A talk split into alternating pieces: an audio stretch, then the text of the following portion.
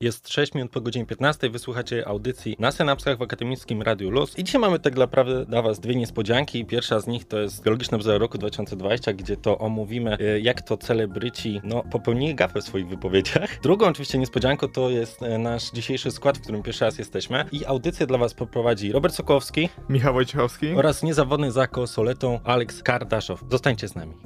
Radio Luz. Włącz się na 91,6 FM. Audycję zaczynamy z hukiem, a dokładnie Adrian opowie nam trochę o fajerwerkach. Cześć, cześć, dzień dobry. To ja zacznę pytaniem od razu, panowie. Powiedzcie mi, jaki wy macie stosunek do fajerwerek? Nie wiem. Wychodzicie po, półno- po północy oglądać, strzelacie Ja, sami? ja wychodzę, oglądam, jestem, jestem studentem, to ja przeznaczam y, pieniążki na jedzenie. Szkoda mi tak, wiesz, puścić ja mam powietrze. taki sam stosunek Okej, też. ja, ja dokładnie mam tak samo, natomiast generalnie tutaj, poza tym, że fajerwerki mają tą taką pozytywną stronę, to znaczy ładnie sobie świecą, niektórzy też lubią ten huk, ja generalnie jestem bardziej strachliwą osobą, więc trochę się tego boję, gdzieś tam i zawsze mam tego dryga, też trzeba pomyśleć o, o zwierzaczkach, natomiast inną kwestią, która myślę, że nie każdy sobie zdaje z tego sprawę, jest to, że one nie są zbytnio ekologiczne i generalnie tutaj takim punktem zapalnym do tego tematu jest to, że Niemcy w tym roku, znaczy w 2020, zaraz przed Sylwestrem, zakazali sprzedaży i odpalania fajerwerek w miejscach publicznych, zaraz przed Sylwestrem tego roku. Jest to właśnie spowodowane takimi powodami ekologicznymi, ponieważ generalnie fajerwerki można powiedzieć, że to jest taki pocisk po prostu. On, tylko że on oczywiście ma wybuchnąć w powietrzu, jego zadaniem jest to, żeby zrobić huk i gdzieś tam sobie, wiadomo, zabłysnąć, no bo Sylwester, gwiazdy, te sprawy. Jeśli chodzi o ich skład, no to generalnie to, że one są takie kolorowe i, i gdzieś tam e, promienieją na tym niebie jest związane z tym, że mamy tam różnego rodzaju sole ziem alkalicznych, to znaczy na przykład pomarańczowy kolor odpowiadają jony wapnia, e, za kolor żółty jony sodu, za zielony sole baru i tak dalej, i tak dalej i one tam nam sprawiają, że, że to tak sobie fajnie kolorowo błyszczy. Natomiast problemem jest to, że jeżeli te fajerwerki wybuchają w powietrzu, to oczywiście one muszą coś sobie w tym,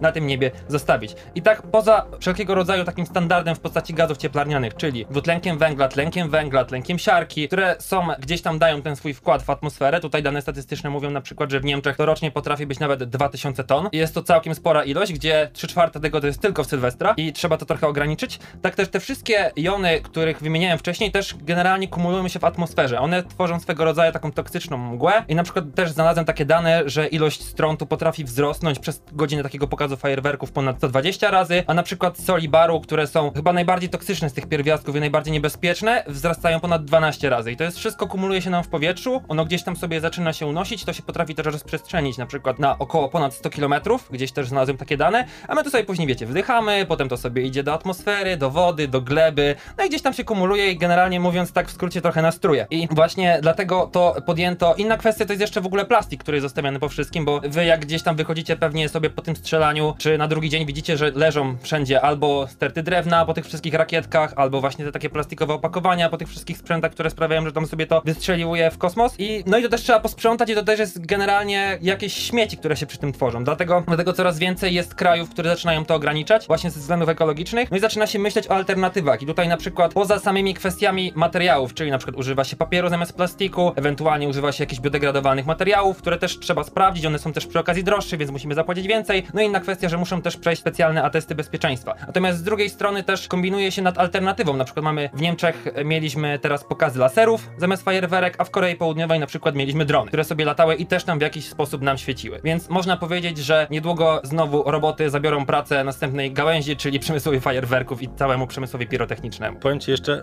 tym wypowiedzią jeszcze bardziej mi przekonać, żeby nie kupować fajerwerków. A ja w ogóle jestem za dronami, żeby w Polsce prowadzić. To by było ciekawe w sumie. W sumie te drony są ciekawym pomysłem, albo No te tam lasery. lasery jeszcze wiadomo, co? No gdzieś, tam się- wiecie, jak, jak ktoś nie ma licencji, to sobie w Sylwestra sam jeszcze polata, nie? Przy okazji.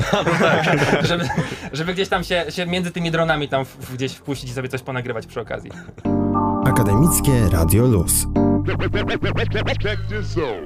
Ranking biologicznych bzdur wykonanych przez stronę internetową to tylko teoria, która piętnuje antynaukowe wypowiedzi celebrytów. A my właśnie omawiamy ranking z minionego roku 2020 i na miejscu trzecim z 17,1% głosów uzyskała osoba zajmująca drugie miejsce na Eurowizji w 1994 roku, która w 2002 roku na Mistrzostwach Świata zagrzała hymnem swoim, tak, który wykonała Polskę do boju z Koreą Południową. Tak zagrzała, że przegraliśmy 2-0. Następnie przegraliśmy 4-0 z Portugalią, nie już odpaliśmy w ogóle z tego turnieju. Ale nieważne, mowa o Edycie Górniak. Michał, co ona powiedziała? Jedyni lekarze powiedzą, że maseczki chronią przed wszystkim, a drudzy, co te maseczki faktycznie robią? Co to znaczy wdychać z powrotem CO2, który wydychamy? E, Wdychamy tlen, wydychamy CO2 i powinniśmy wdychać tlen, a nie ten sam CO2, czyli wdychamy właśnie spaliny. No właśnie, w rzeczywistości tak naprawdę maski nie zatrzymują ani O2, ani CO2, a powietrze, bo nie samym tlenem człowiek żyje, e, składa się z 78% procentach azotu, 21% tlenu, 0,93% argonu oraz 0,7% innych gazów. Ponadto ludzkie płuca nie przerabiają takiej ilości tlenu, jaką wdychamy, tak samo jak CO2, tlen jest wydychany po prostu. I taka ciekawostka, że na YouTubie lekarz zrobił filmik, w którym założył 10 maseczek, tych zwykłych, takich chirurgicznych, e, i mierzył sobie saturację, czyli ilość tlenu we krwi, przy pomocy pulsoksymetru, czyli tego urządzenia, które no, jest ostatnio dosyć znane, popularny, taki klips, który się zakłada na palec. I jego wartość była w normie, także maseczki w żaden sposób no, no, nas nie trują. Nie jest tak, że po prostu odbija się to CO2 i znowu wdychamy, bo długo byśmy nie pooddychali. Michał, co ty powiesz o maseczkach, które Nie, no. zatrzymują wszystko, wszystko zatrzymują. Nie no, niemożliwe, że wszystko zatrzymuje. No, musi być jakaś cyrkulacja, przecież jakoś parują nam okulary, tak? Tak więc musi jakoś e, to CO2 e, ulatniać się z tej maseczki. Ja bym wydaje mi się, powiedział- że wdychamy cały czas spaliny.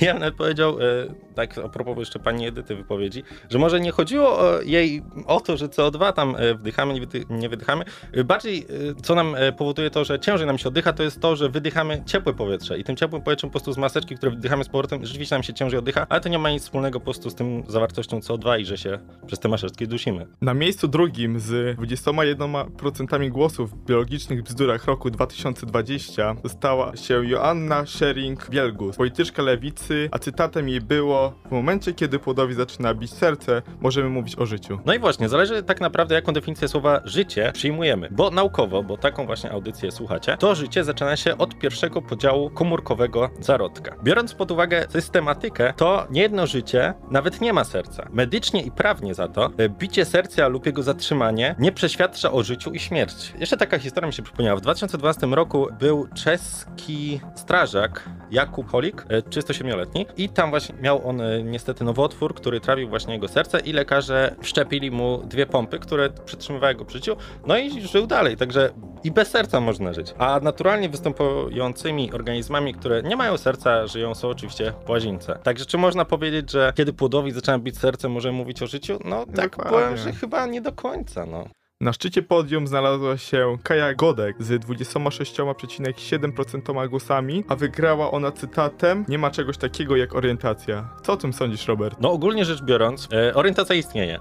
Na przykład w architekturze jest to pojęcie zorientowania części, na której znajduje się ołtarz główny ku wschodowi, czyli stronie, z której ma nadejść Jezus podczas drugiego przyjścia. Orientacja też może być w terenie, orientacja może być strony w Wordzie i na przykład w matematyce, bo jesteśmy na Politechnice, to przytoczmy jeszcze to, e, a dokładnie w algebrze liniowej, jest to położenie obiektu w układzie współrzędnych w odniesieniu do ustalonego punktu. No ale biorąc ostatnie wydarzenia w Polsce, pewnie pani Godek chodziło e, o orientację seksualną. No i tak naprawdę naukowo nie jest potwierdzone, co determinuje orientację seksualną danej osoby, ale wpływ na nią mają głównie geny, hormony i środowisko. I teraz przytoczę, bo nie czuję się oczywiście na tyle elokwentny z tej kwestii, żeby samemu się wypowiedzieć, ale przytoczę osoby, które są w temacie i są dużo bardziej no, naukowe, żeby to jakoś się ustosunkować. A mianowicie, stanowisko amerykańskiego Towarzystwa Psychologicznego mówi, nie ma wśród naukowców konsensusu co do przyczyn rozwoju jednostki danej orientacji seksualnej. Amerykańska Akademia Pediatryczna. Nikt nie wie, co powoduje, że dana osoba jest homoseksualna, biseksualna czy heteroseksualna. Amerykańskie Kolegium Położników i Ginekologów. Nie wiadomo na pewno, co determinuje orientację seksualną danej osoby. No i wiecie, jak to jest. Ja skończyłem akustykę tutaj na Politechnice, no i nie czuję się na tyle, żeby móc się wypowiedzieć w tej kwestii, no bo to nie jest jakby moja tematyka, to nie jest moja dziedzina naukowa. No ale jak widać pani Kaja Godek, która skończyła anglistykę na Uniwersytecie Warszawskim, no jest chyba,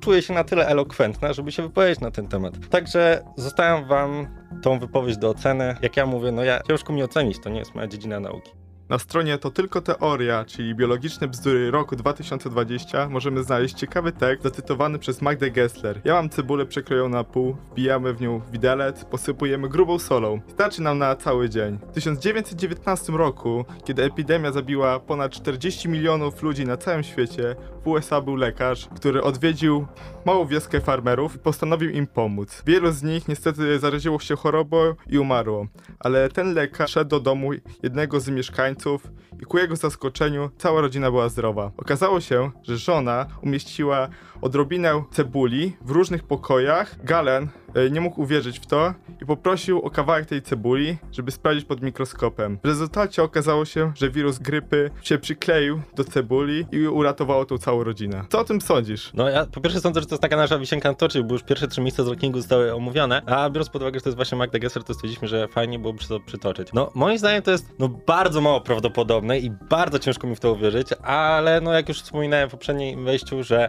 no nie jestem ekspertem właśnie jak z dziedziny psychologii, tak samo nie jestem z dziedziny, y, ekspertem z dziedziny biologii, no ale coś nie wydaje mi się, żeby tak to działało, żeby po prostu wirusy były łakome na cebulę z solą. Nie łakome, ale bardziej mi się wydaje, że one uodporniają nas e, przed wirusami. Nie wystarczy je położyć gdzieś w danym mieszkaniu, w pokoju, żeby jakby przyciągały te wirusy, tylko trzeba ją jeść i uodparnia nasz organizm przed wirusami. No tak, no moim zdaniem też, że raczej, raczej powinniśmy ją spożywać niż kłaść w rogu w mieszkaniu i tam, żeby ona działała cuda. Ale poza tym tak nasz, samo nasze babcie robiły nam syropek z cebuli, jak byliśmy chorzy, jak dobrze pamiętam. Tylko nie wiem, czy to na gardło, czy na wirusy? Chyba na wirusy bardziej było. A być może. Ale podsumowując, warto jeść cebulę, a nie stawiać ją w rogu mieszkania, bo nie wiem, czy to coś pomoże na nasze przeziębienie i chorobę. Na pewno będzie śmierdzieć, mi się na wydaje. pewno. Radio Luz. Nadajemy z Politechniki Wrocławskiej. I 4 minuty po godzinie 16 wysłuchacie audycji na synapsach, a w drugiej godzinie skupimy się na ekologicznym transporcie. I oczywiście audycję prowadzą dla Was Robert Sokowski Michał Wojciechowski? oraz Aleks Kardaszon. Zostańcie z nami. Akademickie Radio Luz. Jak wspominaliśmy, w drugiej godzinie skupimy się na ekologicznym transporcie, ale zacznijmy od rzeczy małych, jakimi są hulajnogi elektryczne. Jest z nami Sylwia Zięba, studentka Wydziału Mechanicznego na kierunku transport, która w swojej pracy inżynierskiej skupiła się właśnie na tym środku transportu. Halo, halo. Cześć, witajcie, dzień dobry. Powiedz nam, na czym polega sama idea sharingu? E, Hulajnogi elektryczne stanowią właśnie element sharingu, czyli jest to idea współdzielenia i zasadniczo dostawcy wynajmują pojazd tymczasowo, czyli nie sprzedają go na stałe i takim głównym czynnikiem jest zmaksymalizowanie eksploatacji jednego urządzenia przez wielu konsumentów. I dla porównania, statystycznie jeden samochód osobowy jest użytkowany e, w ciągu doby przez około jedną godzinę. Natomiast taką hulajnogę mm, z niej korzysta wielu e, użytkowników w ciągu całego dnia. A kiedy opłaca się skorzystać właśnie z elektrycznej hulajnogi jako alternatywnego środka transportu? Taka hulajnoga elektryczna pojawiła się na rynku mm, jako forma zaspokojenia potrzeb transportowych, głównie na krótkich dystansach. Jest to też problem rozwiązania ostatniej mili, czyli przykładowo korzystając z transportu prywatnego bądź publicznego. Na przykład z Politechniki Wrocławskiej nie dotrzemy bezpośrednio pod wrocławski rynek, natomiast e, hulajnogą jest już to możliwe, e, a także przykładowo e, wysiadając przy Galerii Dominikańskiej w tramwaju, bez problemu możemy przesiąść się na środek transportu, jakim jest hulajnoga elektryczna i tam bezpośrednio dotrzeć już pod ratusz, a także poma- pomaga to przemieścić się w godzinach szczytu, kiedy są duże korki, a także spore natężenie ruchu. Oj tak, to z, ty- z tym się zgodzę. Akurat właśnie z tym samochodem w radiu. E, a, a jaki wpływ mają na środowisko? jak najbardziej przyjazny. Przykładowo e, jedna osoba w samochodzie w pojeździe mechanicznym, który wytwarza spalinę, głównie właśnie możemy zauważyć, że w godzinach szczytu głównie jest to e, tylko kierowca bądź z jednym pasażerem, co przyczynia się do większego natężenia ruchu drogowego, Mm, a natomiast e, hulajnoga jest to zrównoważony rozwój, który niesie za sobą takie cele jak oszczędność energii, ograniczenie szkodliwych emisji czy efektywne wykorzystanie wszelkich e, zasobów.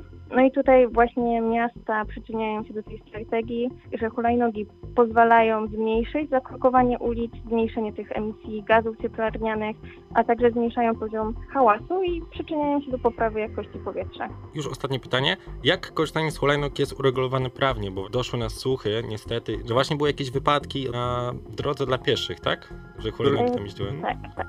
E, Hulajnogi są ogólnie od jesieni 2018 roku e, we Wrocławiu czyli to już dwa lata minęło, a prawo obowiązujące w Polsce wciąż uwzględnia hulajnogę elektryczną jako pieszego. I tutaj dla porównania mogę podać, że przykładowo spacerująca osoba porusza się z prędkością mniejszą niż 1 metr na sekundę. E, Szybki marsz to około 1,5 metra na sekundę, a dla porównania właśnie taka hulajnoga to jest 25 km na godzinę, co daje 7 metrów na sekundę i to jest aż 7 razy szybciej porównując właśnie z, ze spacerującą osobą, co przyczynia się też do wielu, wielu wypadków, na co wpływa również y, brak ujednolicenia przepisów i brak edukacji. Sądzi, że jakby dać możliwość poruszania się hulajnogami elektrycznymi na ścieżkach rowerowych, czy to by usprawniło ruch i spowodowało, że będzie mniej tych wypadków? Jak najbardziej tak uważam. W pozostałych państwach europejskich jest to już wprowadzane i w Polsce również jest praca nad nowelizacją tej ustawy prawa o ruchu drogowym. Dość wolno to idzie, ale mam nadzieję, że sukcesywnie to się uda i pozwoli to przenieść hulajnogi elektryczne właśnie na drogi dla rowerów. Tutaj mi tylko pozostaje dodać, że ja również liczę na to, że w końcu będzie to jakieś uregulowane prawnie, ale teraz no, w takich czasach żyjemy, że są jednak no, ważniejsze, można powiedzieć, rzeczy do przegłosowania w taki kraj. Taki kraj, takie hulajnogi. tak. Dziękuję bardzo. Dziękuję bardzo. Radio Luz. Włącz się lokalnie. Przed chwilą Sylwia Zięba opowiedziała nam trochę o hulajnogach elektrycznych i czy jest to ekologiczny środek transportu.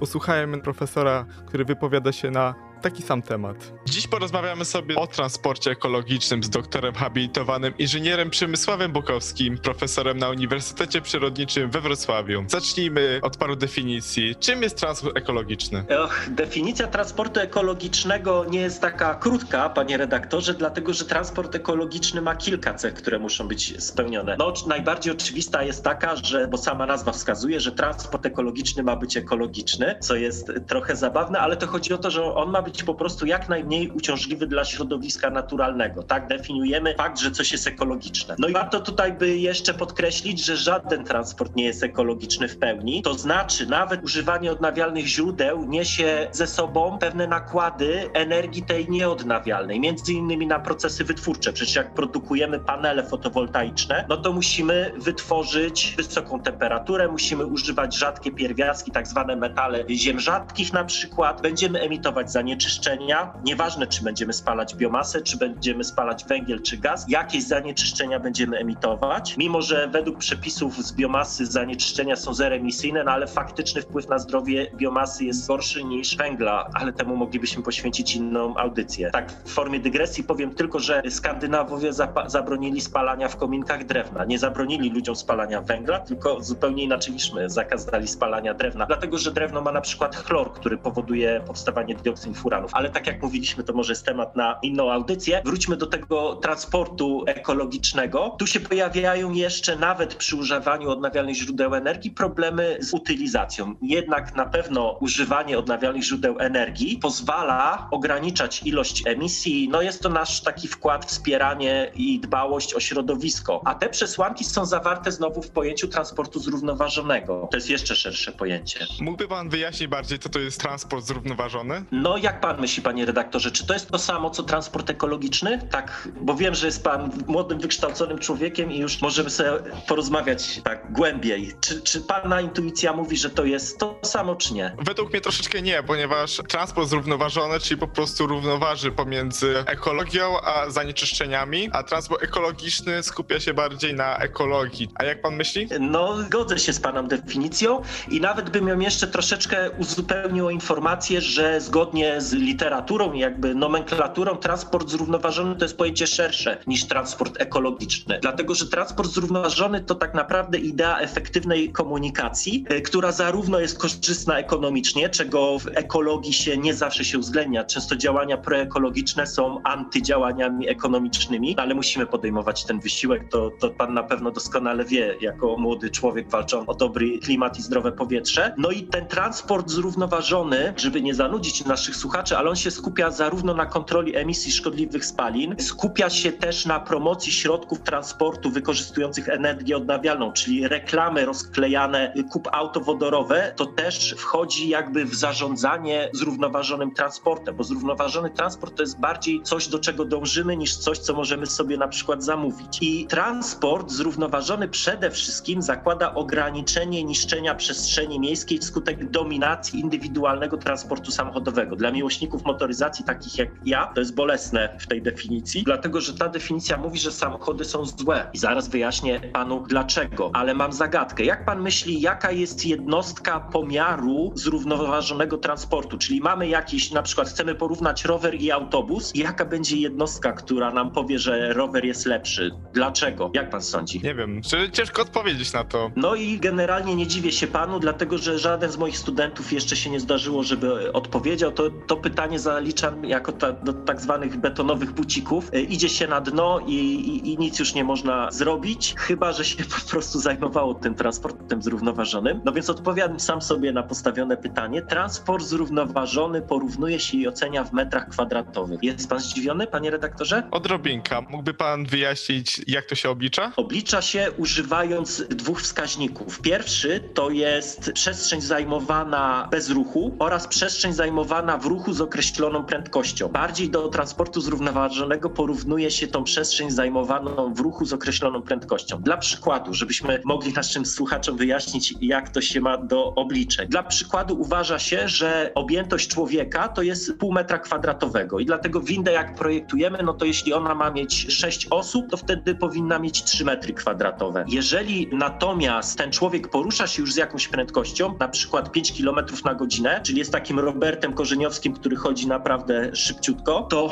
ta przestrzeń w ruchu, czyli ten drugi wskaźnik, to już jest 2 metry kwadratowe. No i cała idea transportu zrównoważonego wzięła się stąd, że my mamy określone zasoby, nie panie redaktorze i drodzy słuchacze, zasoby w y, konstrukcjach samochodów. One mogą być coraz szybsze, ale im szybciej jedziemy, na pewno to państwo czujecie, jeśli prowadzicie auto, tym musicie zachowywać większą odległość. W związku z czym przestrzeń, którą wymaga się na drodze przy większej prędkości, tak naprawdę rośnie. I teraz, jeżeli człowiek porusza się z tą prędkością 5 km na godzinę, to żeby on mógł to robić komfortowo, jak na lotnisku na przykład, to za zakłada się, że on już potrzebuje większej przestrzeni, że potrzebuje 2 metry kwadratowe. No a jak to jest z rowerem na przykład? Rower, drodzy państwo, to jest około 2 metry kwadratowe takiej objętości. Jakbyśmy chcieli zmierzyć elipsę, w którą wpiszemy rower, człowieka na rowerze, no to ona już by miała z 2 metry kwadratowe. I teraz jak ten rower porusza się z prędkością, dajmy na to 15 km na godzinę, to uważa się, że rower potrzebuje przestrzeń 5 metrów kwadratowych. I porównajmy to już ostatnie y, porównanie może z autobusem, bo autobus w bezruchu uważa się, że człowiek, oczywiście nie mierzymy prędkości przestrzeni autobusu, tylko zawsze odnosimy to do człowieka, więc człowiek w autobusie też potrzebuje 2 metry kwadratowe. Autobus jadąc z prędkością 50 km na godzinę na drodze potrzebuje 7 metrów kwadratowych. I teraz samochód. Samochód w bezruchu, biorąc pod uwagę komfort parkowania, potrzebuje nawet i 30 metrów kwadratowych w mieście. Taką jakby przestrzeń może zajmować w ciągu doby samochód, ale jeśli on już jedzie z prędkością 50 km na godzinę i ma tylko jednego podróżnego, to on już przestrzeń w ruchu potrzebuje 140 metrów kwadratowych. A przypominam, że autobus miał 7 metrów kwadratowych, a rower 5, a pieszy 2. Czyli widzimy, że pieszy, rower i autobus mają podobne wskaźniki, a samochód ma dużo, dużo więcej. I transport zrównoważony dlatego eliminuje te samochody. To jest to, co powiedziałem na początku, dlaczego osobiście zrównoważony transport nie przeraża, bo jestem miłośnikiem motoryzacji. Ale z punktu widzenia zrównoważonego transportu należy analizować przestrzeń zajmowaną w ruchu i łatwo zauważyć przewagę autobusu, rowera i pieszego. I transport zrównoważony to jest tak naprawdę stawianie na te trzy środki transportu, czyli pieszo, na rowerze, autobusem, oczywiście metrem i tak dalej. No i tak wygląda sytuacja, że transport ekologiczny to jest taki transport, który emituje najmniej emisji, ale on nie do końca ma coś wspólnego, to znaczy nie do końca, on ma o tyle, tyle wspólnego z transportem zrównoważonym, że transport ekologiczny także będzie promował autobus, także będzie promował rower, ale transport ekologiczny nie będzie promował na przykład wycinania samochodów w przestrzeni miejskiej, jeśli to będą na przykład samochody na wodór albo samochody elektryczne. Jak już jesteśmy przy samochodach, dużo się słyszy właśnie o tych samochodach elektrycznych, a ostatnio dosyć często jest mówione na temat wzrostu ceny prądu o kilkanaście procent. Tak, dlatego dlatego nie wiem, czy nie zostanę e, zaraz pozwany przez jakiegoś producenta aut elektrycznych, ale wiadomo, radio akademickie możemy porozmawiać trochę mniej politycznie. Według moich obliczeń auta elektryczne przestają się już opłacać. To znaczy koszt kilowatogodziny za chwilę będzie taki, że to będzie porównywalne z ceną benzyny bądź ropy naftowej. No a wiadomo, komfort jazdy autem elektrycznym może jest fajny, bo jest ciszej, ale też trzeba dużo częściej tankować, a to obniża znowu komfort, jeśli musimy się co 300 km zatrzymać na stacji i jeszcze jak to obecnie wygląda, no dłuższą chwilę ładować to auto. Wprawdzie powstają technologie przyspieszające, ale to dalej nie będzie te dwie minuty, które tankujemy yy, paliwo ciekłe. A proszę mi powiedzieć, panie redaktorze, jak pan myśli, ile procent udziału w zanieczyszczeniach stanowi ruch pojazdu? Jakby pan stawiał, nie wiem, 50%, 5%, ile? Jest to około 45%, jeżeli chodzi o same samochody.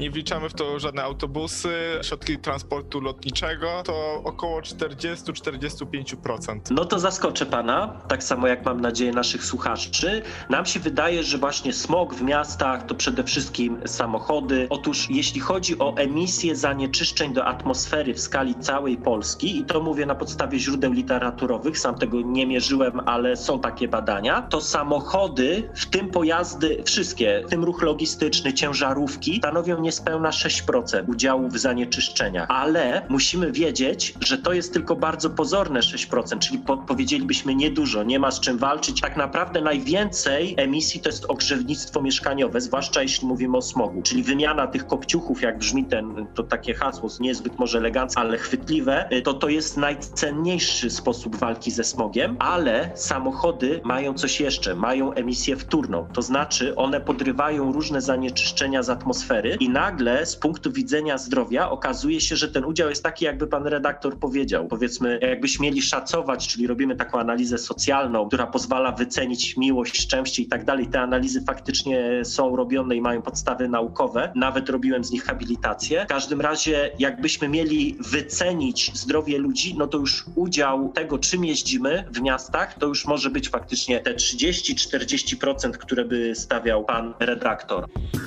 91 i 6. Akademickie Radio Luz.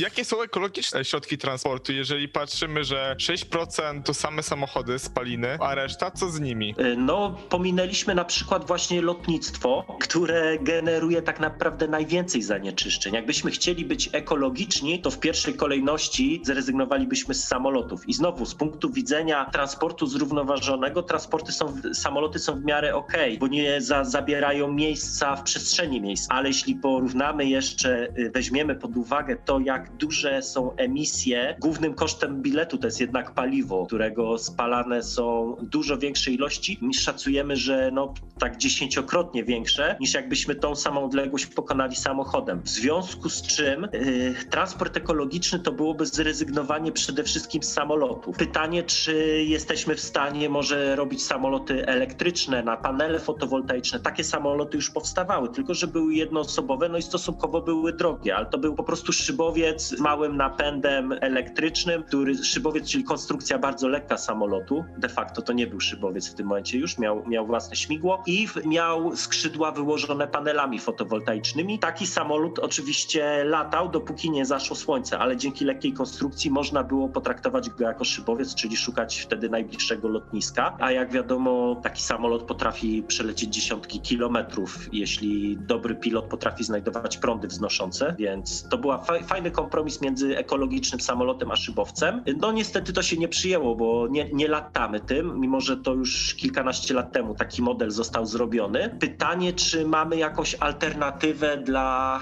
samolotów? Jak pan myśli, panie redaktorze? Czy jest coś, co może wyeliminować samolot, a jednak zapewnić tym wszystkim biznesmenom, politykom, tym wszystkim ludziom, którzy nie wyobrażają sobie życia bez samolotu, szybkie podróżowanie? Mamy jakąś alternatywę, czy nie? Zapewne jest dużo takich alternatyw alternatyw, jedną można powiedzieć z nich jest ciągi. Możliwe, że w przyszłości będą takie jak elektryczne, czy na inne e, źródła energii, które będą miały niskie e, emisje spalin. No bardzo dobrze pan kombinuje, zwłaszcza, że wiemy, że te pociągi ciągle przyspieszają. Kiedyś pociągi jeździły z prędkością 160 km na godzinę, teraz jeżdżą z prędkością 400 km na godzinę. Oczywiście nie w Polsce, ale mówimy o technologii. No i te pociągi już są w miarę porównywalne do samolotu, dlatego że samolot podróżuje średnio z prędkością między 600 a 800 km na godzinę, a te pociągi, jeśli jeszcze troszkę przyspieszą, a wiemy jak one już potrafią wyglądać, wyglądają jak taki pocisk smukły, są już bardzo ciekawe eksperymenty i powstają prototypy napędu magnetycznego, czyli redukuje się tarcie kół, które jest główną barierą przyspieszania. O dziwo to nie opory powietrza są główną przeszkodą, tylko główną przeszkodą jest nagrzewanie się kół przy zbyt dużych prędkościach, nawet jak one są doskonale chłodzone, bo są zrobione z metalu o wysokim współczynniku przewodzenia ciepła, tak zwanej lambdzie, ale powstaje coś jeszcze lepszego. Kojarzy pan redaktor takiego człowieka Elon Musk? No, praktycznie cały świat. Jeden z najbogatszych ludzi na świecie, a możliwe, że już najbogatszy. No super, a coś poza tym, że mm, jest bogaty, możemy o nim powiedzieć, czym on się zajmuje? Czy on jest aktorem, śpiewakiem? Kim on jest? Oczywiście założył firmę Tesla, teraz lata w kosmos e, swoimi rakietami SpaceX. Super. Jestem zachwycony wiedzą pana redaktora, jak, y, jak zwykle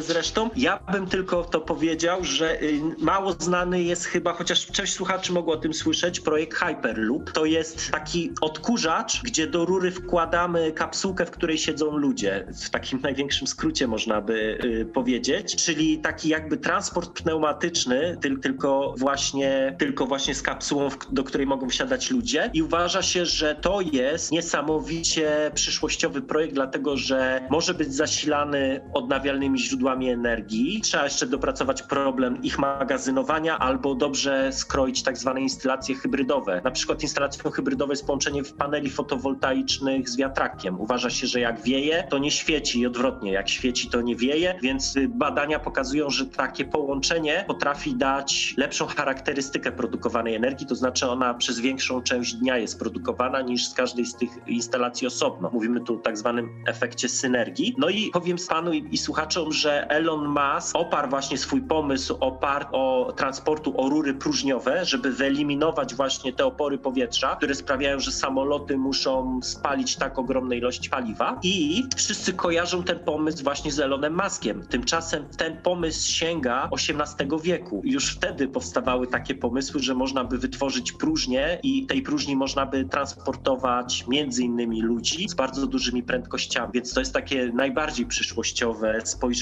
na zagadnienia, alternatywy dla samolotów. No i niestety, no smutna konstatacja jest taka, że te samoloty są bardzo, bardzo złe z punktu widzenia środowiska. Lotnictwo jest naprawdę, dopiero teraz odkrywamy, jak jest szkodliwe, ponieważ obserwujemy też inne dodatkowe efekty pojawiające się między innymi z tym, że lokujemy zanieczyszczenia w górnych warstwach atmosfery, które dotychczas nie były obciążone tymi zanieczyszczeniami. To też bardzo mocno wpływa na efekt cieplarniany, dużo w większym stopniu niż jakbyśmy to CO2 wyemitowali nisko na Ziemi, bo jak słuchacze zapewne wiedzą i pan redaktor też, CO2 jest cięższe od powietrza, w związku z czym jeżeli emitujemy je blisko Ziemi, no to znowu emitujemy kolejne porcje tego gazu, ale do mórz, oceanów, cieków wodnych, no i, i do gleby. Tymczasem jeśli emitujemy to wysoko na powierzchnią Ziemi, no to jeszcze bardzo mocno zwiększamy efekt cieplarniany przeliczany na jednostkę tego CO2. Więc trzymam kciuki za Hyperloopa. Nie wiem jak pan redaktor. Trzymamy kciuki. Jeszcze tylko pytanie dotyczące Hyperlooka. Jeśli mógłby pan oszacować, kiedy mniej więcej wyjdzie on na światło dzienne i już praktycznie będziemy mogli z niego korzystać na co dzień, albo już ustawiać się w kolejki, żeby do niego wsiąść. Boję się, że to zostanie nagrane i ktoś mi kiedyś yy, wypomni, że się pomyliłem, a pan redaktor pewnie wie, jak pracownicy naukowi nie lubią, jak ktoś im udowadnia błędy, bo przyznam się bez bicia, że jak Elon Musk y, mówił o swoim projekcie SpaceX, y, no to y, on o tym mówił może inaczej. Jak słuchałem o zaawansowaniu prac mniej więcej 3 lata temu, to powiedziałem sobie, że pewnie pierwsza rakieta wystartuje za 10 lat. Jak pan wie, wystartowały trochę szybciej. W związku z czym, no nie doceniłem Elona Muska. Myślę, że to jest ciekawy człowiek. To jest bardziej kwestia polityki jeszcze, dlatego że w to muszą się zaangażować rządy państw, dlatego że tu trzeba stworzyć infrastrukturę na przykład w całej Europie, no bo nie byłoby sensu robić infrastruktury Hyperloopa, który by jeździł tylko pomiędzy dwoma miastami w jednym kraju. Może to i też by było fajne, ale to dopiero nabrałoby sensu, żeby to była alternatywa dla samolotów, jakby w ten sposób na przykład skomunikować całą Europę. No i też uważam, że jest takie światełko w tunelu, może to, przepraszam, to jest złe porównanie, światełko w tunelu znaczy co innego. Mam na myśli, jest taka jaskółka, mianowicie wszystkie dokumenty, które nazywają się takimi, to Parlament Europejski publikuje takie dokumenty, które nazywają się konkluzjami. Tam są podane przyszłe działania Unii Europejskiej i w tych konkluzjach zdecydowanie już jest potwierdzone, że następnym krokiem rozwoju Unii Europejskiej to będzie tak zwana Unia Energetyczna. I wraz z tą powstaniem Unii Energetycznej, bo mamy już Unię Celną, mamy transport, mamy możliwość dowolnego przemieszczania się po Unii, to są jakby kolejne małe Unie. I następna właśnie taka Unia jak Unia Celna to będzie Unia Energetyczna. W momencie, jeśli ona powstanie, to taki projekt mógłby powstać w Europie. Problem w tym, że Elon Musk woli to pewnie zrobić w Stanach Zjednoczonych, no ale nie wiadomo. Być może tu się też pojawi jakaś forma współpracy, więc od, odpowiadając już tak bez pana wymigiwania się, to podałbym widełki od 3 do 30 lat. Dziękuję za rozmowę. Był z nami doktor habilitowany inżynier Przemysław Bukowski, profesor na Uniwersytecie Przyrodniczym we Wrocławiu. Dziękuję panie redaktorze, bardzo fascynująca rozmowa. Czekam z niecierpliwością na następną. Dobrze, także szybko podsumujmy transport ekologiczny. Są oczywiście samochody typu hybrydy, hybrydy twarde, czyli na przykład Toyota Yaris i one bardzo polecam do miasta, bo tam się najlepiej spisują, tam najlepsze mają spalanie. Hybrydy typu plug-in, czyli te, które musimy co jakiś czas ładować i są w stanie przejechać do tych 400 km właśnie na prądzie, to jest fajne rozwiązanie dla osób, które mieszkają na przykład pod Wrocławiem i ten rzeczywiście kawałek mogą pokonać właśnie na prądzie. Diesle, długie- trasy, benzyna, no jak ktoś mało jeździ, to mogę polecić tą benzynę. Jeszcze dłuższe trasy pociąg, najdłuższe trasy samolot, no to już biorąc pod uwagę komfort. No i co? Tak reasumując wszystko. No co, benzyna 1.6 MPI i LPG, no co tu dużo mówić. Najlepsze. Co o tym sądzisz, Michał? Jestem zadowolony z tego. tylko, tylko LPG. Audycję prowadzi dla Was Robert Sokołowski Michał Wojciechowski. oraz za konsoletą Aleks Kardaszow. Dziękuję bardzo za uwagę. Dzięki wielkie. Akademickie Radio Luz. Check this out.